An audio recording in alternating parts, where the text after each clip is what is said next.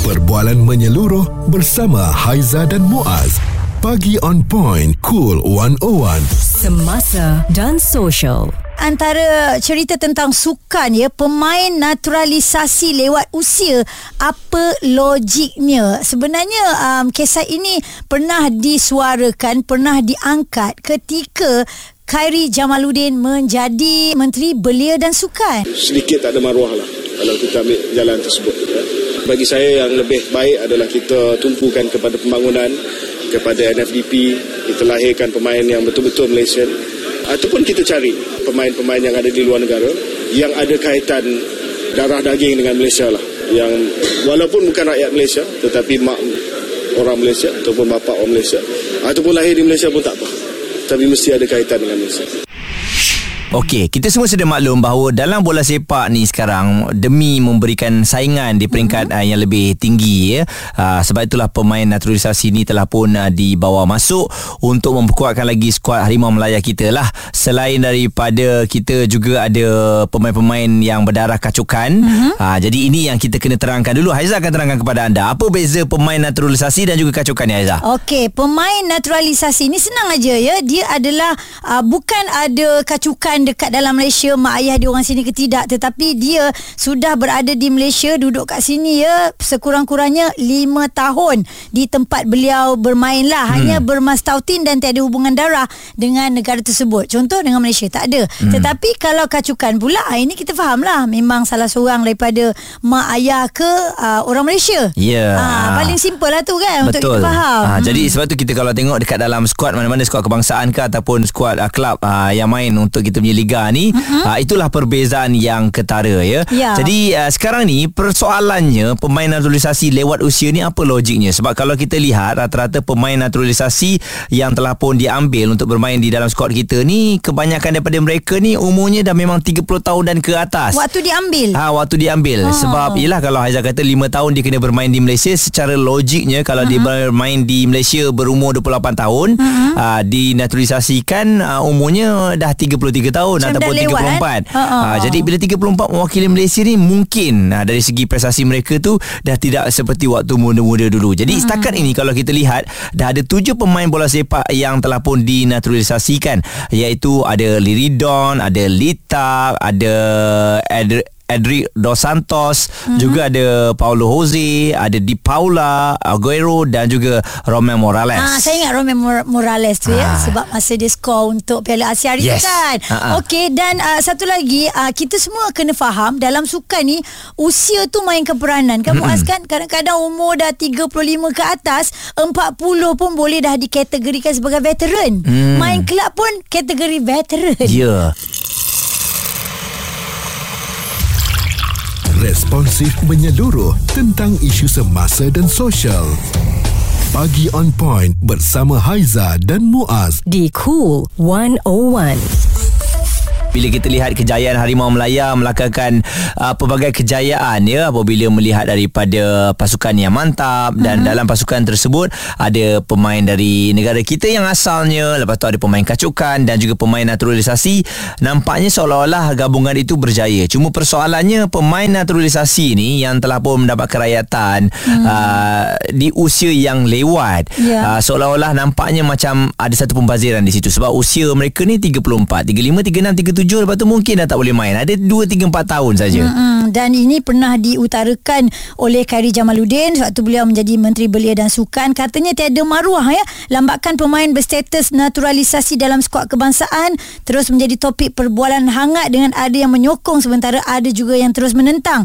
Jadi kita bawakan kepada anda pemerhati sukan Datuk Dr. Pekan Ramli apa yang boleh dikatakan pemain naturalisasi lewat usia ni apa logiknya? Okey lah ni memang memang isu yang apa orang kata berlaku juga pada banyak negara lah eh, mm-hmm. tentang pemain naturalisasi ni sebabnya kalau kita tengok yang pertama sekali uh, bukan negara kita je yang uh, pernah orang kata menggunakan pemain naturalisasi ni tapi sebenarnya kalau kita tengok kepada fakta lah eh, mm-hmm. ada lebih 40 lebih dalam lebih kurang 43 buah negara dekat dunia ni menggunakan pemain naturalisasi lah eh. tetapi setiap uh, penggunaan itu uh, mempunyai sebab-sebab tertentu lah. Mm-hmm. Uh, di Asia Tenggara ni pun kalau kita tengok ada lebih kurang dalam uh, lima negara eh menggunakan pemain naturalisasi tetapi ada di antara mereka ni uh, dia buat macam trial and error lah mm-hmm. bila dia ambil pemain naturalisasi uh, peringkat awal tapi uh, kebanyakannya sudah pun orang kata uh, me- me- menghentikan lah kalau kita tengok kan eh. Mm-hmm. uh, khidmat pemain naturalisasi ni. Macam Malaysia sekarang ni saya ingat adalah dalam lebih kurang lima orang macam tu kan eh. Mm-hmm. uh, dan Indonesia uh, ada dua orang pernah ambil dulu pemain naturalisasi tetapi sekarang uh, dah tak ada langsung pemain naturalisasi untuk Indonesia. Tetapi mereka menggunakan pemain warisan Oh. Uh, pemain Warisan tu bagaimana pula? Ah, Lokal lah. Warisannya pemain bukan pemain Akar yang cukan? berdarah mempunyai darah apa ni uh, asal usul eh. Oh. Dia ke apa semua dulu Mm-mm. daripada mesti uh, mesti ada kaitannya dengan Indonesia. Uh, itu dia dia panggil pemain warisan. Jadi kita ni pemain warisan ramai. Tetapi pemain uh, pemain naturalisasi ni tak ramai lagi lah. Ya. Uh, tapi yang jadi isu ialah lebih kepada pemain uh, naturalisasi lah sebab dia uh, menukar warga negara lah. Uh, dia tidak ada uh, orang kata uh, pertalian darah eh. Mhm. Betul. Uh, Filipina pun pernah ada dulu, Singapura pun pernah ada. Sekarang Singapura ada seorang saja lagi tinggal. Uh, uh, Timur Leste lah yang banyak. Banyak yang menggunakan pemain naturalisasi ni Mhm. adalah pemain-pemain ataupun negara-negara yang memang orang kata kekurangan bakat uh, yang baik ataupun bakat yang hebat dalam bola sepak lah eh. Ya. Okey, bila Dato' sebut mengenai Ah. kekurangan pemain uh, bakat-bakat tu kat Malaysia ni kalau kita lihat di peringkat akaun umbi ni ramai Dato'. Kan? Ah, ya. Ha. Ah, inilah isu dia. Ini isu dia. Jadi sebenarnya. macam peluang dia orang tertutup. Ha, bila naturalisasi dah ada ni Naturalisasi pun masuk-masuk Mewakili Malaysia Baru 2-3 cap je Tengok macam tak boleh main dia eh, ini yang maksudnya bila pemain naturalisasi ni kita ambil dia uh, kita kena ni lah eh kita bu- uh, untuk peringkat awal ni saya kata kita ni lebih kepada trial and error lah kita hmm. cuba juga nak ambil hmm. tetapi nampaknya bila halangan-halangan yang kita ambil ni dari segi umur dan sebagainya syarat-syarat yang dikenakan uh, agak ketat juga eh mestilah berusia 18 tahun ke atas jadi bila 18 tahun ke atas mereka perlu bermain dalam liga tu uh, tanpa terputus sebanyak 5 tahun.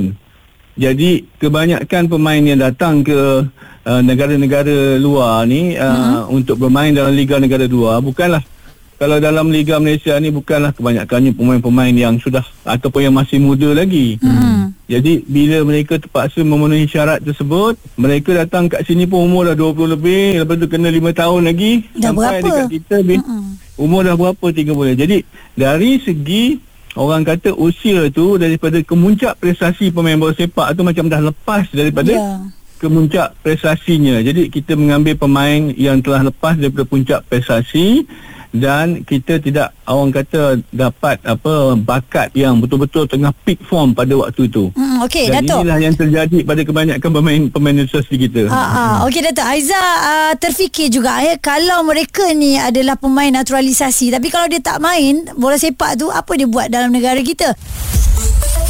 Suara serta informasi semasa dan sosial bersama Haiza dan Muaz bagi on point cool 101.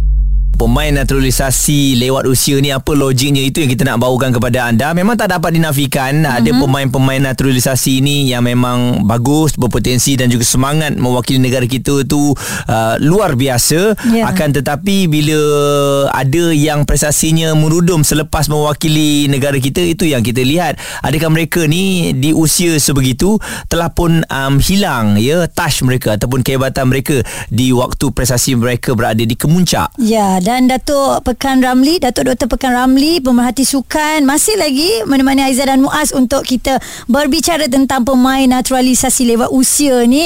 Datuk, kita juga nak melihat daripada segi kualiti atau kuantiti sebenarnya. Yang mana satu dan kalaulah pemain naturalisasi ni dah terpilih tetapi dia tak bermain. Apa yang dia buat? Okey dia kalau kita tengok pemain naturalisasi ni uh, bukan bukan uh, FPM cuma ambil uh, dua saja pemain naturalisasi dulu eh uh-huh. iaitu yang kalau tengok Sumareh dengan Liridon tu tetapi yang lain-lain pemain naturalisasi ni di diambil oleh negeri sebenarnya eh Hmm. jadi uh, ini pun bukan satu halangan kepada uh, FPM lah cuma bila mereka ni uh, bermain dalam surat kebangsaan ni mungkin dia tidak menggembirakan banyak peminat lah tambah pula kita ambil pemain-pemain yang kita ibaratkan dah dah dah hujung karier lah Mm-mm. tetapi uh, kita kena lihat dari aspek yang apa uh, positif dan negatif lah Uh, sebenarnya kalau kita lihat bukan mudah untuk membuat keputusan untuk menjadi uh, menukar kerakyatan menjadi uh, apa ni uh, pemain ilustrasi untuk Malaysia kan eh? jadi kita pun tak boleh lah nak kata uh, nak kecam mereka kan eh mm-hmm. uh, ini keputusan yang dibuat oleh mereka sendiri cuma kita juga ambil aspek yang positif ni mungkin kalau mereka tidak dapat menyumbang kepada Malaysia pun kita harap suatu hari nanti dari segi uh, legasinya mungkin kalau mereka uh, tinggal di Malaysia mereka dapat menyumbang dari segi uh, pengalaman mereka kepada pembangunan bola sepak di peringkat negeri dan juga mungkin anak mereka besok kita mungkin akan pada masa akan datang mungkin kita boleh dapat uh, bakat yang baru lah untuk untuk Malaysia walaupun mengambil sedikit masa eh. hmm. itu antara beberapa aspek positif tapi yang negatifnya inilah yang peminat nampak ialah kita ambil, ambil pemain apa naturalisasi ni uh, bila bakat mereka tidak begitu menonjol mm-hmm. ataupun prestasi mereka tidak berada pada tahap yang kita harapkan ia nampak seperti kita telah menyekat satu bakat lagi untuk sepatutnya dapat kita ketengahkan mewakili negara especially bakat yeah. tempatan mm-hmm. uh, jadi ini merugikan tetapi dalam konteks sekarang ni kita taklah ramai sangat sebenarnya pemain naturalisasi yang yang kita ada dan tempoh mereka pun dah nak expired eh. Hmm. Uh, jadi uh, saya rasa nampak benda perkara ni uh, perkara yang masih boleh kita perbaiki yang masih kita boleh fikirkan sama ada kita nak teruskan ataupun tidak uh, selepas hmm. ini. Okey dan uh, Datuk kita lihat dari contohnya Singapura dengan Indonesia mereka ni dah ambil pemain naturalisasi awal daripada kita kita baru buat dah dah stop dah eh.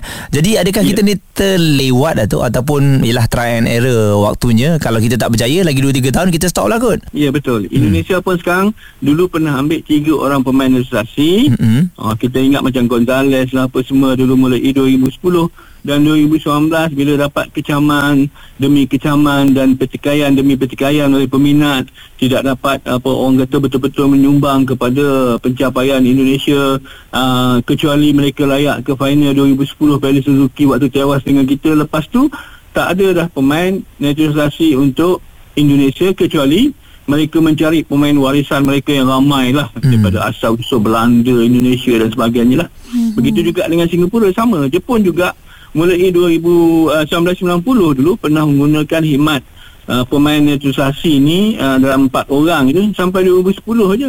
Selepas itu apabila Jepun apa ni uh, makin meningkat permainan bola sepaknya mereka tidak menggunakan lagi pemain naturalisasi. Itu dia daripada penganalisis dan juga pemerhati sukan Datuk Dr Pekan Ramli. Tapi Muaz kan kalau kita lihat daripada kenyataan FAM mm-hmm. uh, naturalisasi ni tak ada masalah kalau pemain yang berusia ni masih lagi mampu bermain. Betul. Dan uh, tadi Datuk Dr Pekan pun ada sebut tentang kerugian juga kalau tak ada apa-apa Muaz kan dan bayaran naturalisasi naturalisasi ni lebih tinggi eh, daripada pemain negara. Ah tu belum ada pendedahan lah ha? ah, kalau hmm. nak diberitahu. Tapi kalau kita tengok um, beberapa um, harga market lah eh hmm. yang diletakkan contohnya Arif Aiman lebih mahal daripada mereka. Ah. Ah, jadi mungkin harga tu tidaklah setinggi yang kita sangkakan. Hmm. Cuma itulah kita harapkan um, perkara ini harus dilihat semula dan saya yakin FM ni pun memang dia ada masa untuk dilihat ya sama ada mereka ni betul-betul memberi impak ataupun tidak hmm. ataupun kita ikut kembali kembali lah seperti cadangan sebelum ini program pembangunan bola sepak negara ini